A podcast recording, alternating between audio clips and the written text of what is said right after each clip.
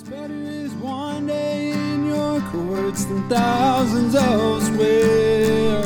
You're listening to an audio teaching from Cross Connection Church Houston. We're a small church located in Pasadena, Texas, and it is our mission to save the lost, equip the saved, serve both the lost and saved, and to send the equipped.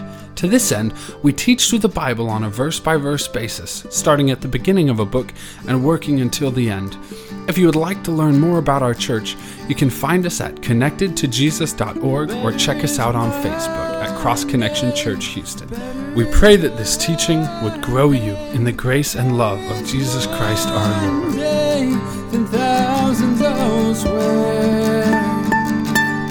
Last week we started looking at Jesus' trial, and one of my favorite encounters that Jesus has in his trial is with Pontius Pilate. And the reason it's one of my favorite uh, encounters is because it's really the only time that Jesus has a real conversation with anyone during his trial. Typically, Jesus is just silent. Last week we noted that you know he rebukes the religious leaders for a little bit because they're doing an illegal trial against him, but for the most part, he's just quiet when they you know ask about anything. He's just silent uh, during the trial. But John reveals to us something that Matthew, Mark, and Luke's gospel don't. In Matthew, Mark, and Luke, uh, Jesus is tr- uh, quiet before Pilate as well. But John reveals that there's a time where Pilate and Jesus have their private conversation alone, that they go away from the religious leaders, and Pilate brings Jesus in, and he wants to just know what it is that Jesus is guilty of, what it is that they're accusing him of. And Jesus and Pilate have this great conversation where they deal with the issue and topic of truth.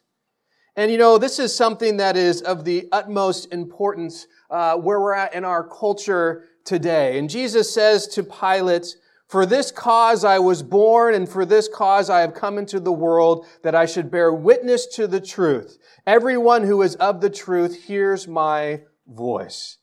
And Pilate responds by saying, What is truth? You know, in our culture today, there is an attack on and a rejection of biblical truth. And biblical truth has been replaced with moral relativism. And this is such a huge problem that I really want to take time to deal with this topic, this subject matter of truth as we come to this, you know, portion of the trial where Jesus and Pilate, they have this conversation about truth. We're going to do something a little bit different this morning. I'm just going to really focus in and highlight that aspect. And we're going to look through John's gospel because one of the themes in John's gospel that we see uh, over and over again is truth. It's actually uh, the word truth or true is mentioned 45 times in this gospel. And so John is really wanting us to grasp this reality of truth is so vital, is so important. And so I want to kind of just take some highlights of main things that John has shared with us about truth to just understand how important it is that we hold to biblical truth. And as we look at these verses, I'm also going to show you the problem of moral relativism, the problem of what our culture is ultimately adopted and believes in our culture today. And then we're going to conclude with this conversation that Jesus has with Pilate concerning this wonderful topic of truth. And then next week we'll get back to what we typically do and, and going verse by verse through this whole issue of the trial of Jesus before Pilate and look at all the details with it. But this morning we're really just going to spend our time focusing on this issue of truth and really uh, contrasting that with moral relativism and seeing why it's so important because of where we're at in our world today. And so I want to start by defining this term moral relativism. Maybe you hear that and you're like, what do you mean by that? What are you talking about? And so moral relativism, uh, relativism is the philosophical position that all points of view are equally valid and that all truth is relative to the individual. It's the rejection of absolute moral standards and truth from God. It's the philosophy of setting one's own standards by personal preference or by um, societal consensus rather than by the Word of God.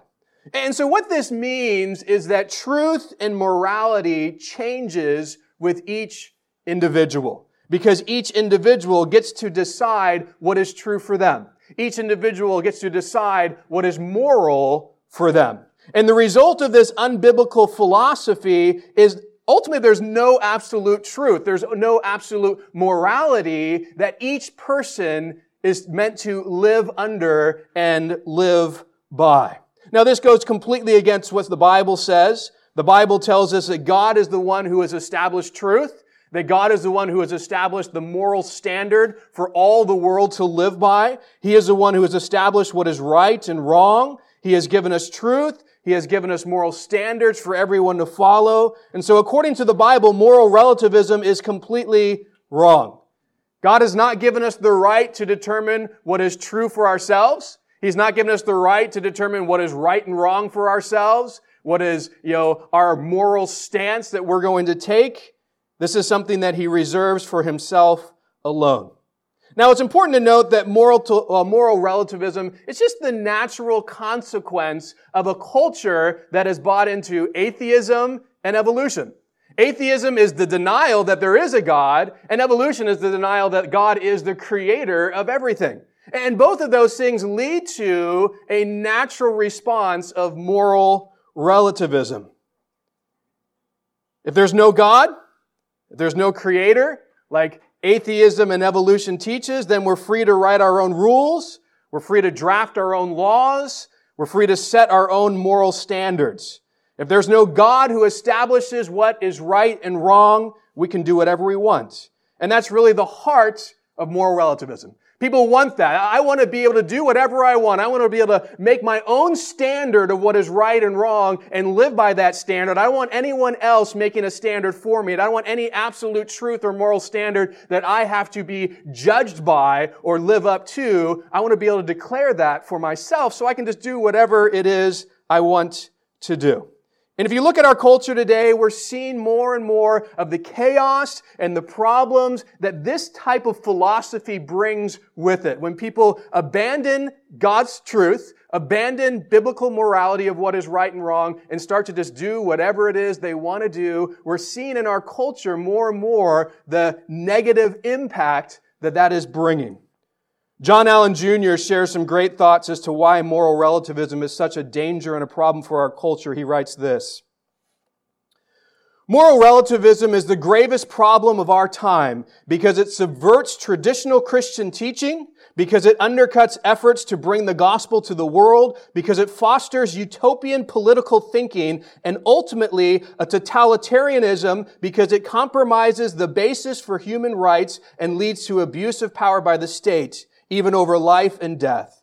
Given the diagnosis, the defense of objective truth is not simply a matter of abstract um, philosophical interest. It is the burning issue of our times. And in an era in which relativism seems to have the upper hand and a social order built on truth is crumbling, it is up to the church to keep the candle of objective truth burning. So moral relativism is definitely a huge problem in our culture today, and that is why as a church, we must stand on biblical truth, we must proclaim biblical truth, we must not shy away from biblical truth in a culture that is rejecting it, that is abandoning it, that is ridiculing anyone who would stand for it or proclaim it.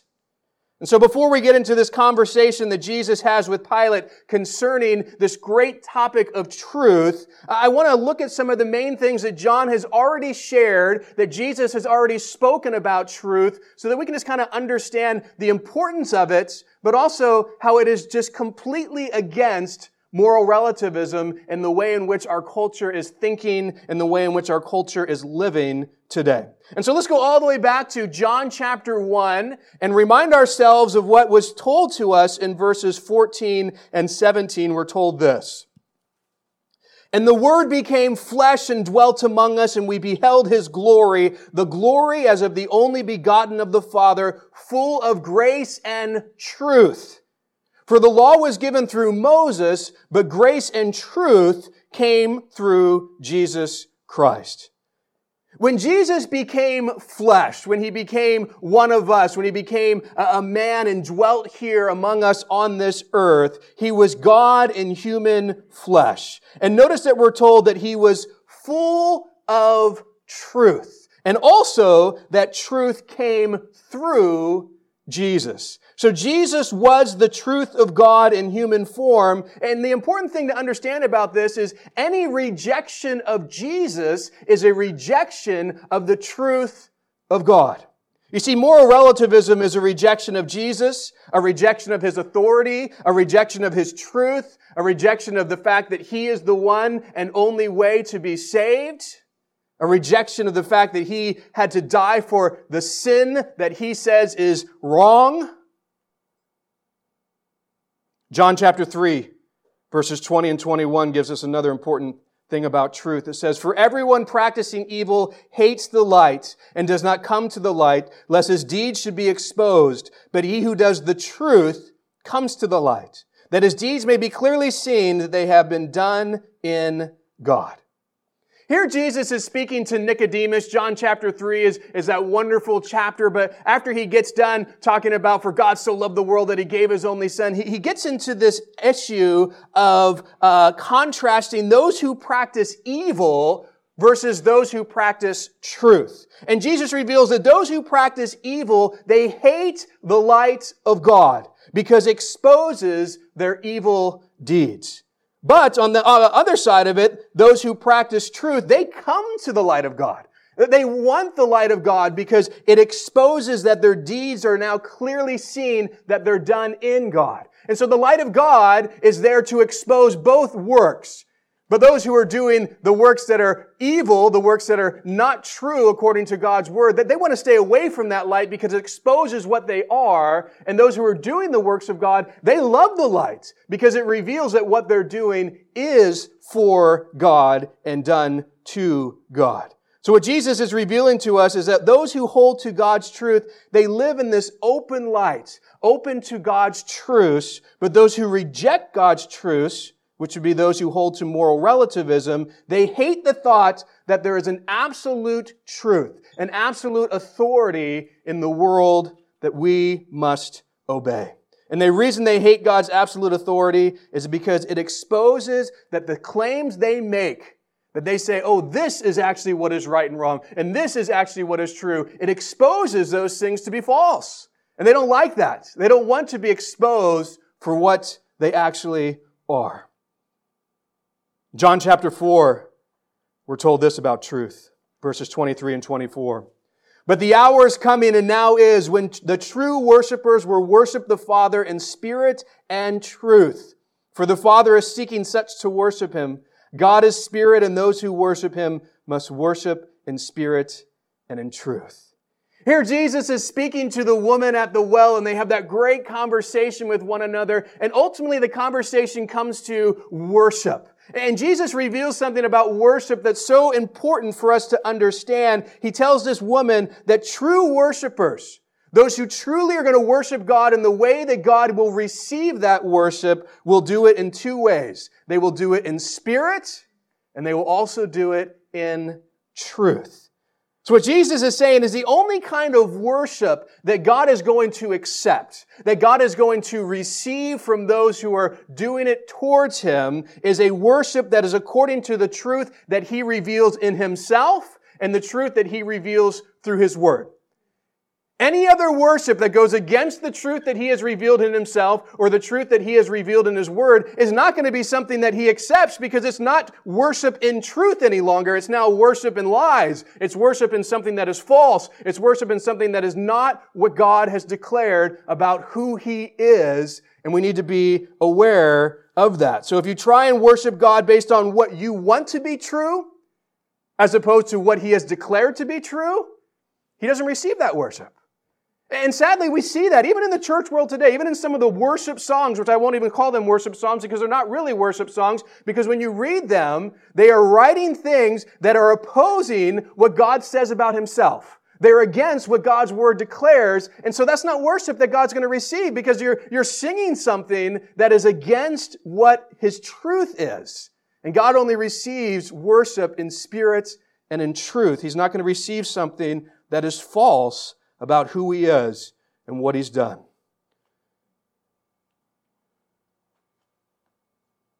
John chapter 8, verse 31 gives us another important thing about truth.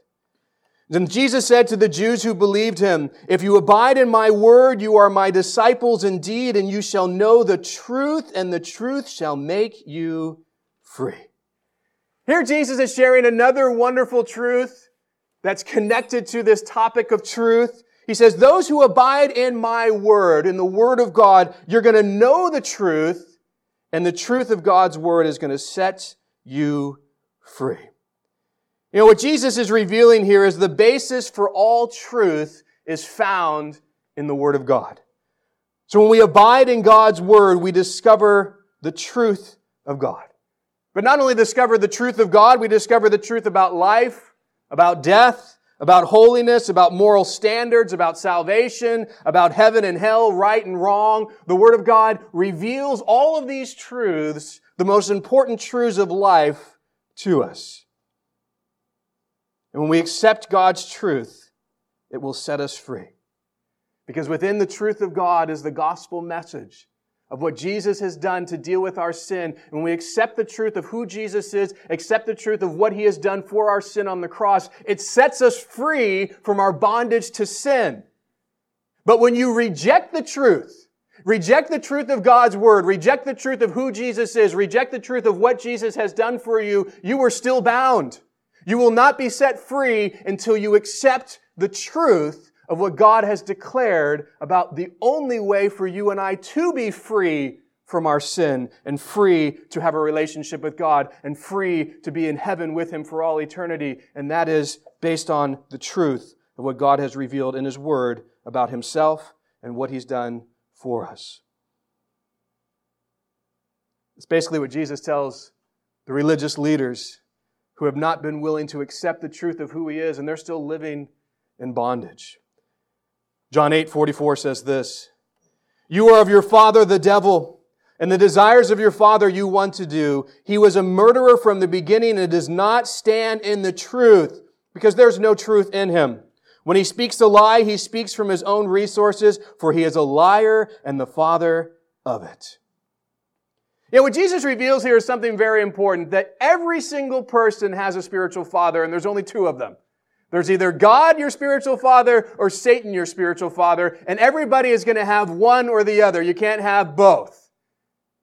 And the only way that you can have God as your spiritual father is if you are someone who is of the truth because you've accepted the truth, because you believe in the truth of who Jesus is and what he's done for you, the privilege of that relationship is that God now adopts you as his child and he is now your father. But when you reject the truth of God's word, reject the truth of who Jesus is and what he has done, guess what? You still have a spiritual father. It's just not God. Your spiritual father is Satan. And that's what Jesus is revealing to these religious leaders who will not believe in the truth of who he is. Saying, hey, I'll tell you who your father is. Your father is not God who you claim him to be. Your father is Satan. You won't believe the truth, and that makes sense because you're following the one who has no truth in him. He is the father of lies. There's no truth in Satan, and that is the one that ultimately is your father, and it makes sense as you reject the truth of what God has revealed. And that's one of the big problems of moral relativism and why it gets so bad. See, once a culture declares that there is no absolute truth, that there is no godly moral standard in which we have to follow and live by, we get to set our own standards. By our own personal preference, or as we see more in our culture, by the societal consensus, when enough people agree that this is right, when enough people say we can do this, then we say, okay, it must be right. It must be true. If we got enough people saying yes to it, then, then that's okay. We can, we can now do it. The culture feels they're free to write their own rules and laws and set their own moral standards. But since they've rejected God and rejected His truths and rejected His laws and rejected His moral standards, they're going to be creating their own rules, their own laws, and their own standards. But here's the key it's not going to be based on a sovereign, holy, perfect God. They're going to be setting their own rules and standards and morality based on their own sinful desires. And that is when things get really bad.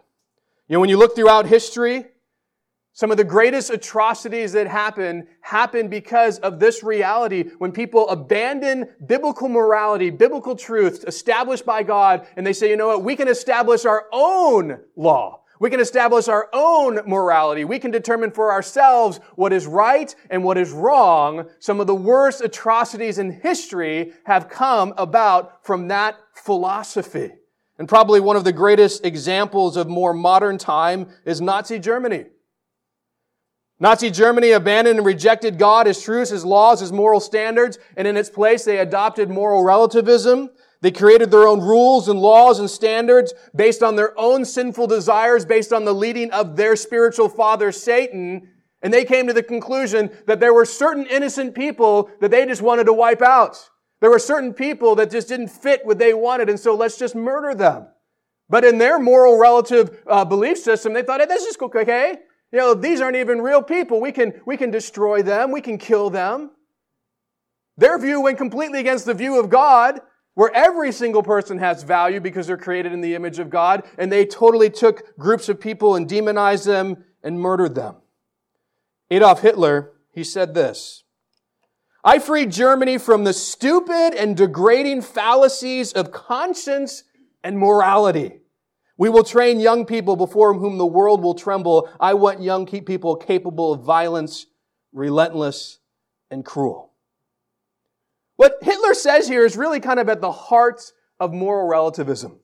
Moral relativism seeks to free people from what they see as stupid and degrading fallacies of a God-given conscience and a God-given morality.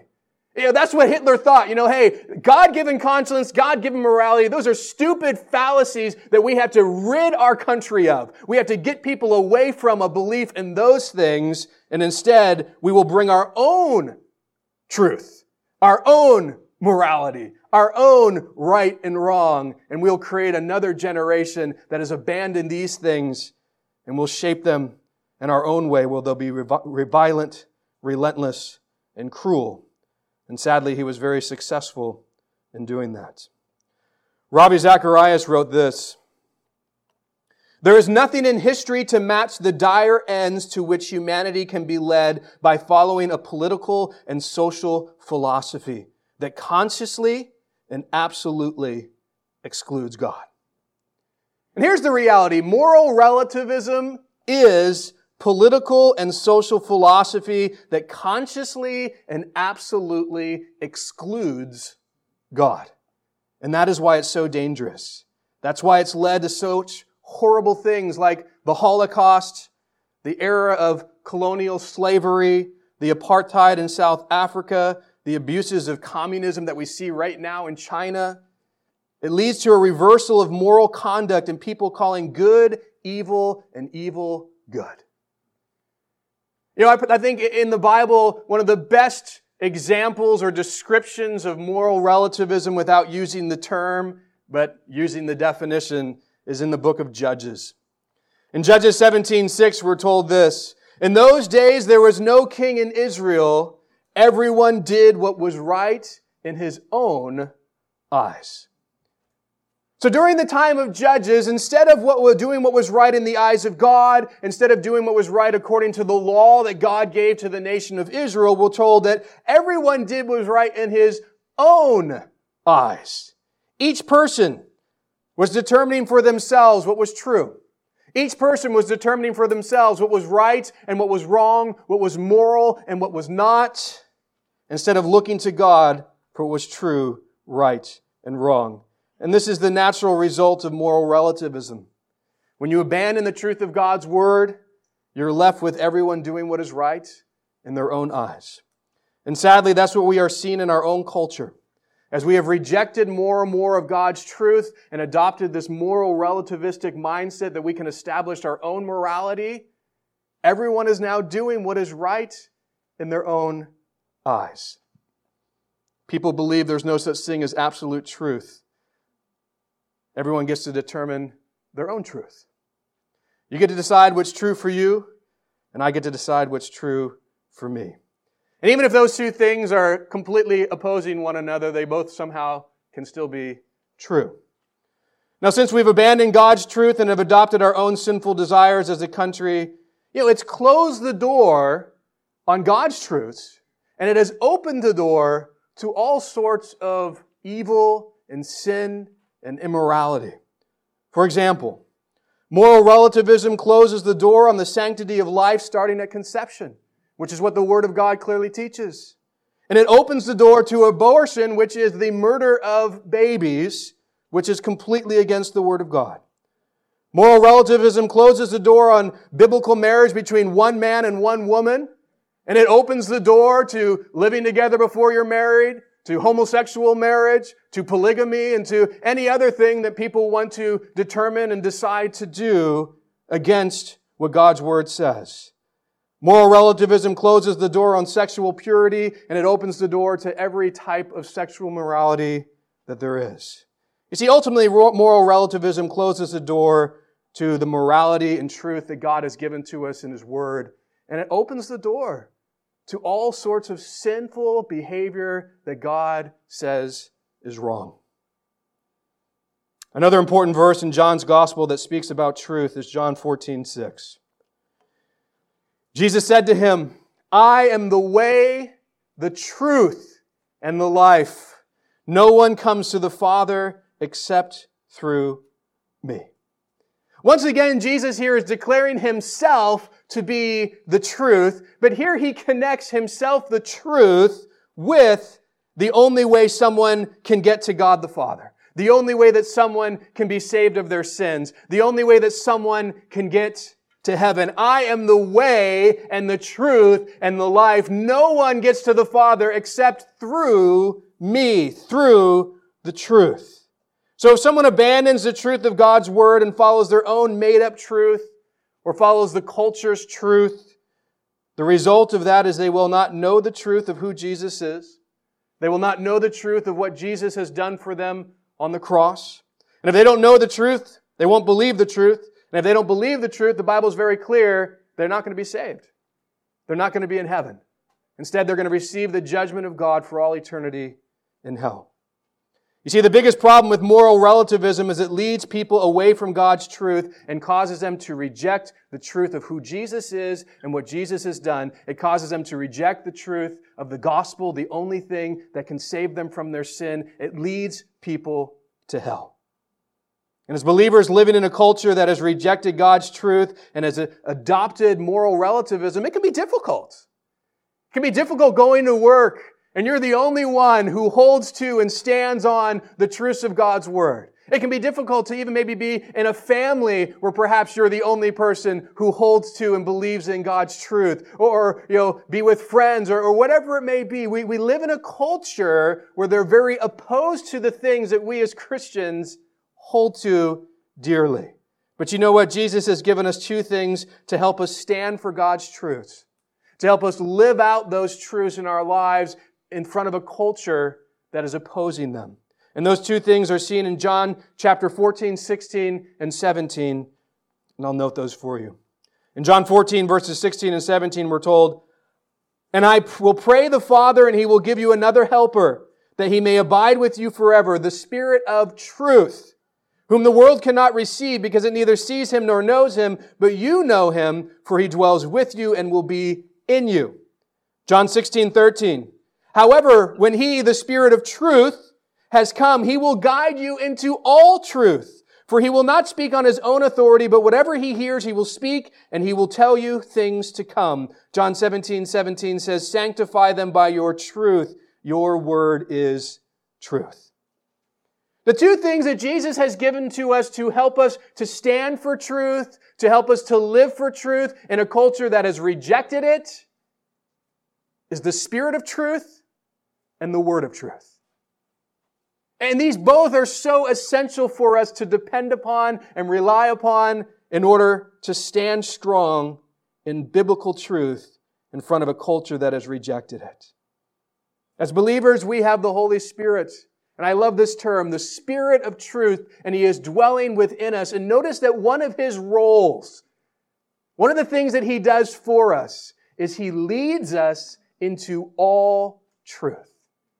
What a blessing that is to us as we are in a culture that is bombarding us with lies and things that oppose the truth of God, that we have within us a spirit of truth that is leading us into all godly truth. And so as the culture is trying to lead us away from the truth of God's word, the spirit of truth within us is leading us towards the truth of God's word. And be encouraged by that. But you know what? We have something else. We have the word of truth.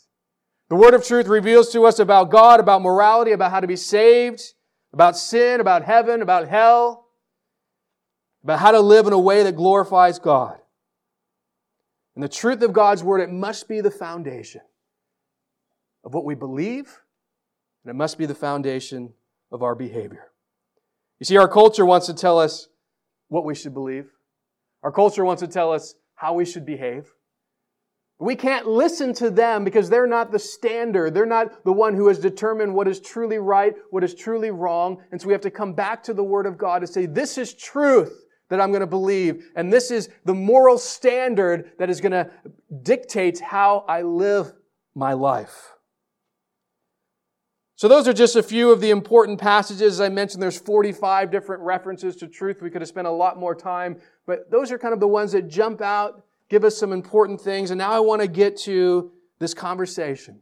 We've worked through the Gospel of John. We come to the trial of Jesus. And now Jesus and Pilate, we're kind of jumping ahead a little bit they're getting this private conversation. And I want us to look at what they say and the significance of it.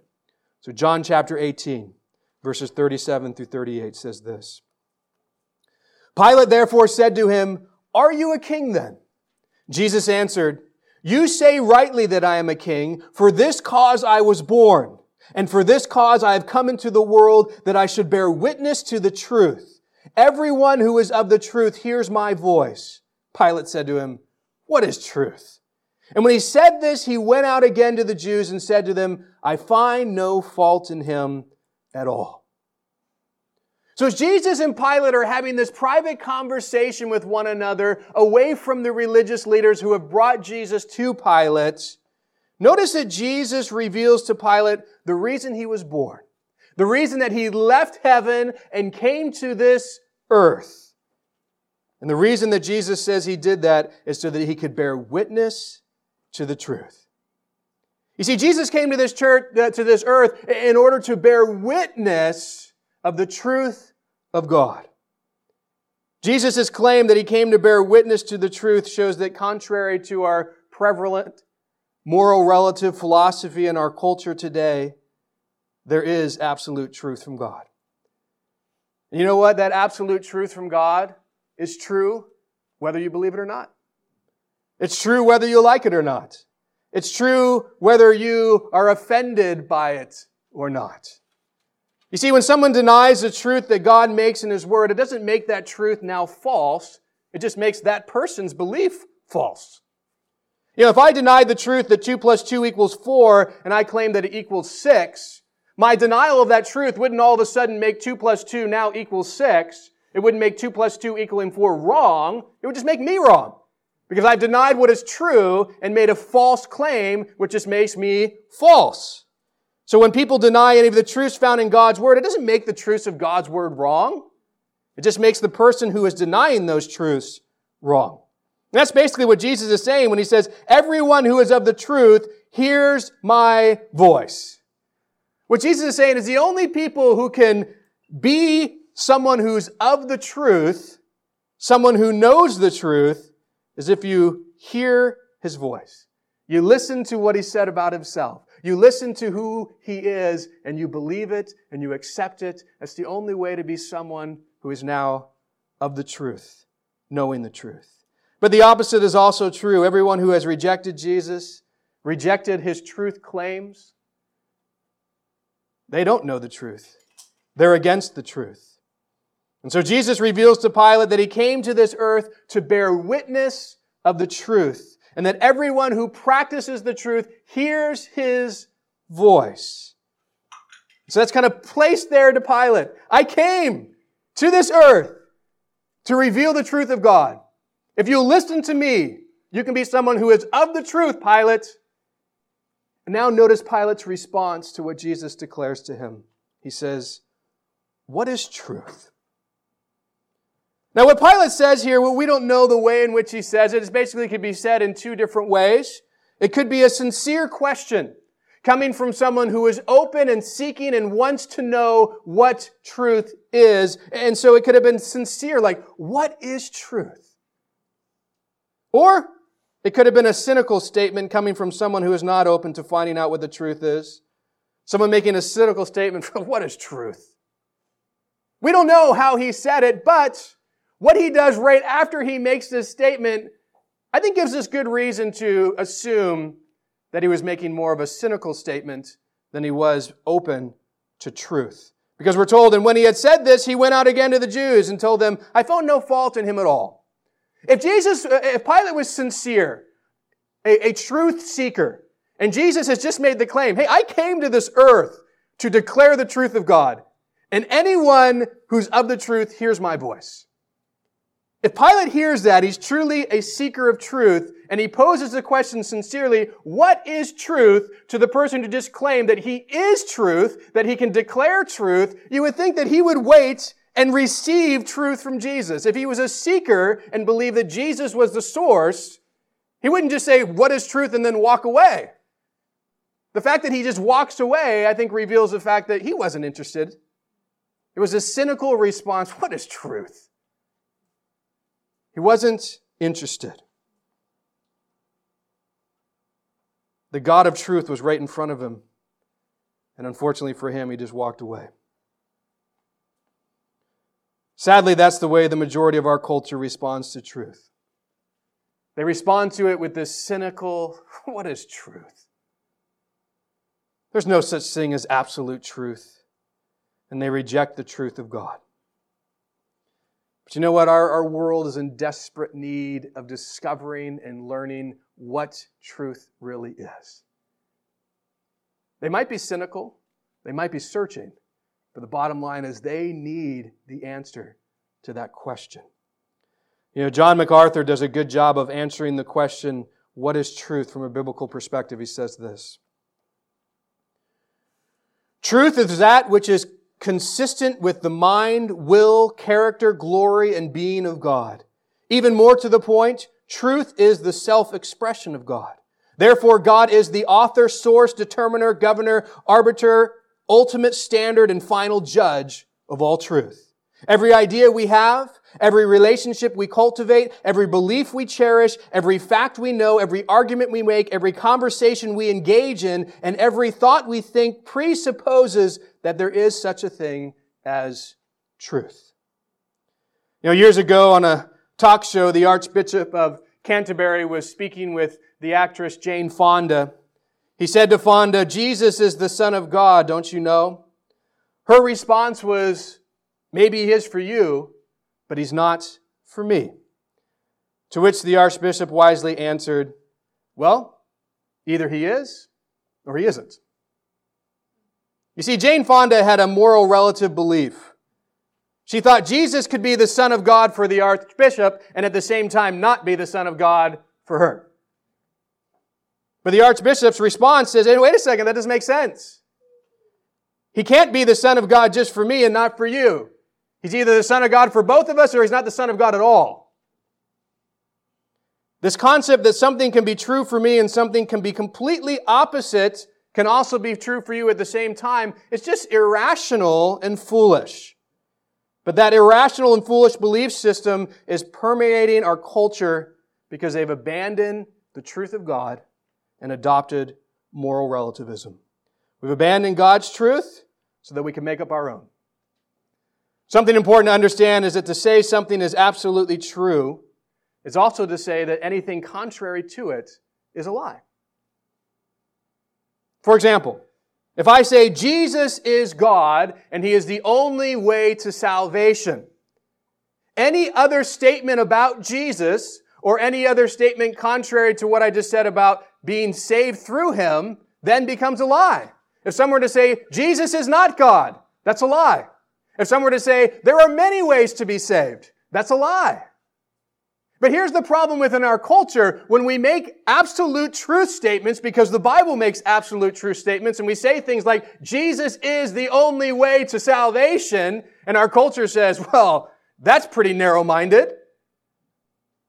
We are making a truth statement and we are claiming that all the other things, all the other religions, all the other belief systems that claim you can get to God in some other way is false and is a lie. And that's why people don't like it. That's why they come against us. But the reality is when we're making these truth statements, we need to understand and boldly proclaim, yes, what the Bible says is true, which means what you say is not. And unfortunately, we're kind of shying away from that in Christianity more and more. We don't like the repercussions. We don't like the names. We don't like being called bigots or intolerant or, or, whatever it may be. And so we're not willing to stand for the truth because the truth of God's word is telling the culture what you believe isn't true. What you believe is a lie. What you're doing is wrong.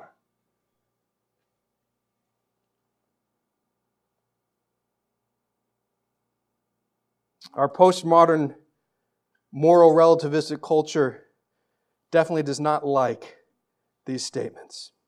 But you know what? One thing that encourages me as you look through the Old Testament, the nation of Israel, over and over and over and over again, abandoned biblical truth and adopted moral relativism. Over and over again, they say, you know what, God? We're not even going to believe in you anymore. We're going to get our own God. We're not going to buy into your law, into your standard, into your morality. We're going to get our own gods. We're going to establish our own standard. We're going to establish our own morality. And over and over and over and over, we see this with the nation of Israel where they're rejecting absolute truth from God and adopting this moral relativistic lie. And it's devastating for them. The consequences for the nation are horrible. The judgment of God on the nation because of their rejection of Him is horrible. But the encouragement is whenever they get to a point where they finally say, you know what? We were wrong. We should have never abandoned God. We should have never abandoned His truth. We should have never abandoned His word. We should have never abandoned His laws and His authority and His morality. We need to repent. We need to come back to Him. We need to get right with Him. And the encouraging thing is each time that they do that, even though they do it over and over again, whenever they're willing to repent and come back to God and say, you know what? You are the true God. Your word is truth. Your standard is right. And we want to repent of our sin and get right with you. He always forgives them and he heals their land. Second Chronicles 7:14 says this: If my people who are called by my name will humble themselves and pray and seek my face and turn from their wicked ways, then I will hear from heaven and will forgive their sin and heal their land. God's declaring this to the nation of Israel, and time after time He says, if you follow this pattern, if you're going to call on my name, if you'll humble yourself, if you'll pray, if you'll repent from your wicked ways, then I will hear you, I will forgive you, and I will heal your land. You know, our country has abandoned God in many different ways. And the only way our country is going to change from their sinful and depraved direction that they're going is to humble themselves, pray to God, repent of their sin, and allow Him to forgive them and put them on the right path. But you know, way the, the only way that's going to happen is if people hear the gospel and accept Jesus. You know, I find interesting, especially you look on social media, so many Christians today are putting their faith in politicians to change our country. But you know what? Our country's main problem isn't political. Our country's main problem is a sin issue. And there's only one remedy to that. There's only one person who can meet the need of that, and that person is Jesus Christ. And until people come to Him, to the knowledge of Him, to the acceptance of Him, they will never change. They will continue in their sin. They are slaves to sin. They can only be free when they accept the truth, and the truth makes them free. Accept who Jesus is and what He's done. And so as a church, as we're looking to political people, we're looking to this or that, you know, those are the ones that are going to turn our nation back to God. No, they're not. Our nation has a sin problem, and the ones who have the answer to the sin problem are us, the church, And we've been given the great commission to go into all the world and preach the gospel, the message that tells people what God has done to meet the sin problem so they can be forgiven and changed. We want people to stop living the way they are. We want the moral depravity to change. Well, we need people to get saved. Yeah, it's not going to be laws. It's not going to be the Supreme Court. It's not going to be others that are going to make the change. People are going to still be sinful and depraved until they come to Jesus. D.A. Carson wrote this. If God had perceived that our greatest need was economic, he would have sent an economist. If he had perceived that our greatest need was entertainment, he would have sent us a comedian or an artist. If God had perceived that our greatest need was political stability, he would have sent us a politician. If he had perceived that our greatest need was health, he would have sent us a doctor. But he perceived our greatest need involved our sin, our alienation from him, our profound rebellion, our death, and he sent us a savior. God sent us Jesus, who is the way, the truth, and the life, so that we could be saved from our sins. Our country doesn't need political reform, it needs a spiritual revival. People need to hear the gospel. People need to accept the gospel for there to be significant, lasting change in our country. And we as Christians are the ones who are called to reach this world of the gospel. So if you want to see the country change, you want to see prayer back in schools, you want to see the Bible being used, you want to see the Ten Commandments back in, you know, our, our social settings, it's not going to happen until people are changed by Jesus and accept the gospel. Jesus was born and left heaven to come to this world in order to bear witness of the truth of God. And in our world today, there are people who sincerely are asking the question, what is truth? They're seeking, they want to know. And then there are other people who are very cynical. What is truth? I don't even believe there is such a thing. You just make up your own truth. What's true for you is fine. But you know what? Both those groups need to have the truth of God's word declared to them. Whether they want to accept it or whether they're seeking it, they need to hear it. And the people who know it are us. And so God chooses to use us to proclaim it. It is our responsibility to go into the world, not just to preach the gospel, but to proclaim the truth of God's word to a culture that has rejected it. Satan, who's the father of lies, who has no truth in him. He desperately want to keep our world blinded from the truth of God. And that's why we need to be a light to the world, to proclaim the truth of God to them. Even if it means being rejected, even if it means being persecuted. This world is bound in sin, and they need the Word of God to be set free. And so you and I need to share that truth, but we need to do it in love we need to do it in gentleness, and we need to do it with respect. Don't just go home, get on your social media account, start blasting things out there. Make sure it's done in love. Make sure it's done with respect. Make sure it's done with gentleness because the ultimate desire is we want people to come to the truth. We don't just want to tell them how wrong they are, we want to lead them to the right thing of who Jesus is. And I get saddened so often as I look, especially on social media, and see well meaning Christians blasting people in just kind of this hateful way of, I'm just going to show you how wrong you are. It's like you don't win people that way. I mean, how many people have you won to your argument by speaking that way, by belittling them, by calling them these names? You know, if our goal is to win them to Christ, to win them to truth, we need to make sure we're doing it in the right way, in the biblical way. So as you go to seek to speak truth, make sure you're doing it in love, in gentleness, with respect, and watch how God uses you to impact a world that has abandoned that truth. Let's pray. Father, I just, I thank you. I thank you that you didn't leave us in a world that was so against you with nothing to help us. I thank you that right now all of us who have accepted you have the Spirit of truth dwelling within us. I thank you that you have left us with your word, that you've kept it through thousands of years intact for us today, that we might know who you are, that we might know how you desire us to live, that we might know how to be saved. And Lord, I just pray that you would give us as individuals and as a church just boldness. Boldness to stand for truth. In a time in our country where maybe more than ever before, truth is being rejected, your truth has been abandoned, and there's more and more of a deliberate attack against Christians who want to stand for these truths, who want to see this moral stance, moral reality of who you are stay in our culture. And so I pray, Lord, that our voices would be loud, that you would give us the boldness to share, Lord, whether it's at work or with family or with friends or whatever platform that you have given to us, that we would take advantage of it and stand for truth and not shy away from it. And Lord, I pray that we wouldn't be seeking to get into arguments and be unloving, Lord, but that we would love and be gentle and respectful and speak the truth in love.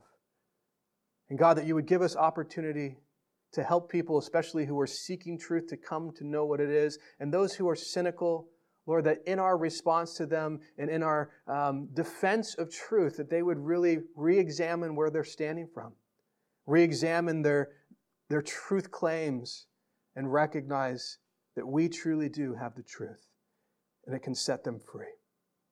Lord, we have so many people who are bound in sin that need freedom. And I just pray that we, as the body of Christ, that you would empower us to be more effective in reaching this culture for Jesus so that they could be set free. Father, we just ask this in Jesus' name. Amen.